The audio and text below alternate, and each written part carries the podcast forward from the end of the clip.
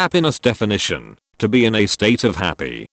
Happiness is the most important of all the fundamentals. If you are not happy what are you doing?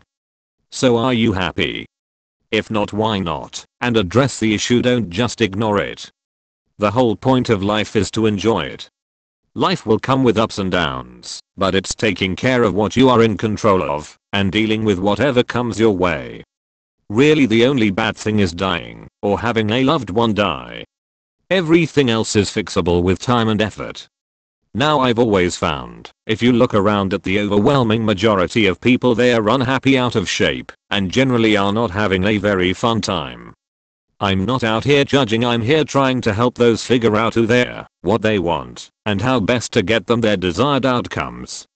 You have to be the change you want to see it, and it starts with you making the decision. You should always ask empowering outcome focused positive questions and then take massive action towards what you want. Commitment, perseverance, and a unshakable self-confidence you'll get there.